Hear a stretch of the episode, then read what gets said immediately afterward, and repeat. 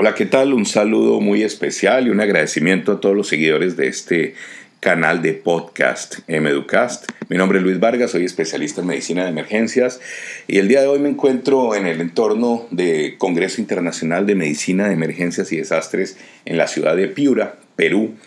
Y hemos tenido la oportunidad de compartir temas muy interesantes con varios colegas. Precisamente estoy aquí y quiero presentarles al doctor Ítalo Vázquez Vargas. Él es médico especialista en medicina de emergencias, formado y trabaja en el servicio de emergencias del Hospital Nacional Arzobispo Loaiza.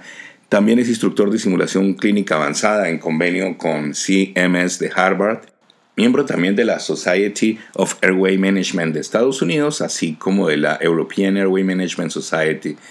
Y el día de hoy hemos tenido la oportunidad de encontrarnos en este evento en la ciudad de Piura, Perú, con un tema que le apasiona y que le encanta, que es la vía aérea, y especialmente el día de hoy acaba de dar una ponencia sobre secuencia de intubación retardada, por lo cual quise invitarlo a participar en este podcast. Bienvenido, doctor Ítalo. Muy bien, buenas noches, Lucho. Gracias por esta oportunidad y también saludos a tus radioyentes. Estoy contento de estar participando con todo lo que es recursos médicos e información libre en el área de especialidad de medicina de emergencias y desastres. Entonces, vamos a comenzar. Miren, en esto que empezaste a hablar sobre la secuencia retardada de intubación, en la cual se encuentran varios estudios, ya hay literatura y hemos visto que colegas como Scott Wegener habla del tema. Yo quisiera que tú nos dijeras en tus propias palabras qué es la secuencia retardada de intubación. Bien, la secuencia retardada de intubación no es en sí un enfoque para el control de la vía aérea, sino es un procedimiento de sedación en donde el cuerpo, el alma de este procedimiento en verdad es dar una preoxigenación distinta a las formas convencionales. Perfecto. Y teniendo en cuenta este proceso tanto de oxigenación distinta, ¿cuáles son los pacientes a los cuales se indica esta secuencia retardada de intubación? ¿En qué casos los usas? Bien, los pacientes que han respondido a esta variación de la técnica de la secuencia rápida son los pacientes que tienen delirium hiperactivo o son los pacientes que por algún motivo no han logrado cooperar para realizar la preoxigenación convencional de 3 a 5 minutos antes de administrar las drogas sedantes, que es lo convencional en una secuencia retardada de intubación. Entonces, en este tipo de pacientes administramos los fármacos para inducir, fármacos seleccionados como la ketamina, logran tener dejar de estar en el delirium hiperactivo, son más tranquilos y colaboran con el método de preoxigenación. Perfecto, muy bien. ¿Y cuál sería, en tus palabras, como el principio fisiológico, las bases fisiopatológicas en las cuales se basa la secuencia de intubación retardada? Ok, bueno, se basa en, la preoxigenación convencional sigue siendo la misma.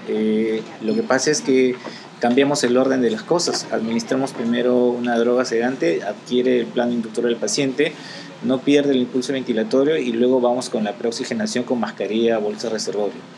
Okay, acá el principio es el mismo, dar oxígeno a mayor concentración.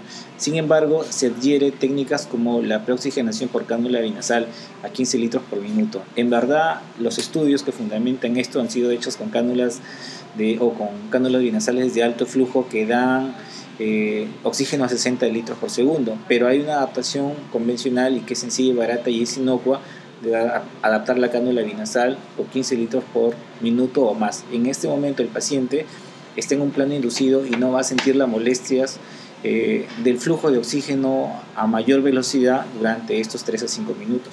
Entonces, podemos decir que hemos modificado un poco la preoxigenación convencional que se daba al inicio. Otra cosa que se usa bastante acá también es mantener el efecto de la cánula vinasal durante el periodo de apnea segura.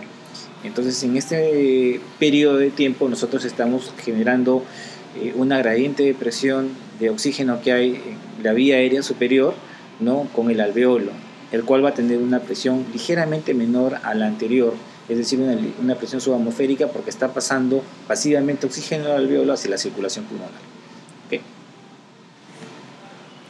Bueno, excelente. Benny, y uno de los medicamentos con los cuales se maneja esta secuencia de intubación retardada y precisamente con el que inicia uno este proceso que nos explicas para mejorar la oxigenación, es la ketamina. Pero, ¿qué dice la evidencia? ¿Cómo se usa? ¿Qué dosis? ¿Cómo debemos ponerla? ¿Es igual que cuando lo vamos a usar como inductor? ¿O lo usamos igual que cuando lo usamos en dolor? ¿O cuál es tu recomendación al respecto? Bien, se ha usado para los casos de el asma casi fatal y para los casos de analgesia a muy bajas dosis. Sin embargo, hay un gran revisor, un emergenciólogo que es también toxicólogo, Robin Strayer, que ha conseguido estudiar mucho más la ketamina en los procesos de sedación para intubación. Entonces se ha visto que la ketamina nos puede proporcionar un plano inductor sin quitar el driving respiratorio. Entonces esto permite que el paciente esté más hipoactivo y que mantenga la ventilación espontánea. Es por eso que esta droga ha permitido el uso de esta técnica, mover la inducción para la parte anterior y luego continuar con la preoxigenación. Que hay escrito efectos adversos con la ketamina, sí, claro, ¿no? La hipersalivación de repente, ¿no? O emesis que se puede presentar. Sin embargo, esto es mucho después de que se coloca el fármaco. Y normalmente los pacientes que van a ser intubados en los escenarios de emergencia van a ventilación mecánica con protocolo de sedación y analgesia, o sea que estos efectos no van a ser vistos por nosotros. Pero sí hay un periodo de apnea y laringospasmo también descritos. Hasta el momento un solo caso en la literatura, pero sopesando los riesgos-beneficios, es muy baja la probabilidad de que se presente eso. Sin embargo, si es que se diera el caso, el emergenciólogo tiene que estar preparado para realizar el control inmediato con el método que escoja, un laringoscopio directo o con videolaringoscopio. Bueno, no, excelente, no, y definitivamente creo que en los servicios de emergencia nos vemos expuestos a todos estos pacientes en los cuales debemos hacer un control inmediato de la vía aérea, pero por X o Y motivo están agitados. De hecho, sabemos que gran parte de ellos están agitados por hipoxemia o están agitados por la condición que traen, y creo que es algo que definitivamente debemos saber manejar muy bien. Creo que para las personas que nos están escuchando, y muchos de ellos son en ocasiones estudiantes, también internos, es importante que les quede claro un tema como este para que no confundan que realmente el uso es diferente, a dosis distintas y con una preparación que tú ampliamente nos has contado que es diferente. Bueno, ya para terminar, ¿cuál sería como tu mensaje de cierre, de recomendación sobre este tema de la secuencia de intubación retardada? Ok. Vamos acá a dar una antesala a la conclusión. Recordemos que el estudio que hace Wengart respecto a la secuencia retardada de intubación es solamente con 62 pacientes y es un estudio en un solo grupo, nada más al que se le ha hecho la intervención. Podría llamarse una recopilación de casos, pero ya es un primer paso y es un primer inicio para dar puertas a poder compararla con otros métodos alternativos de preoxigenación. Entonces, la secuencia retardada de intubación no busca reemplazar a la secuencia rápida. Es más, no es un procedimiento de abordaje de la vía aérea, solo de optimización de la sedación, donde el procedimiento es la preoxigenación. Entonces, eso sería mi mensaje. Es una alternativa para los pacientes que no han podido preoxigenarse adecuadamente previo a la intubación con la secuencia rápida y que tienen delirium hiperactivo por diferentes razones, ¿no? Destete de la ventilación, hipoxia extrema, etc., ¿no? Y que no podemos mejorar si siempre seguimos haciendo lo mismo.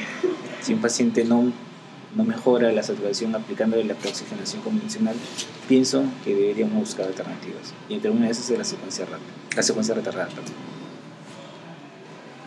Bueno, Ítalo, muchísimas gracias, hombre, por aceptar esta pequeña invitación, incluso aquí mismo en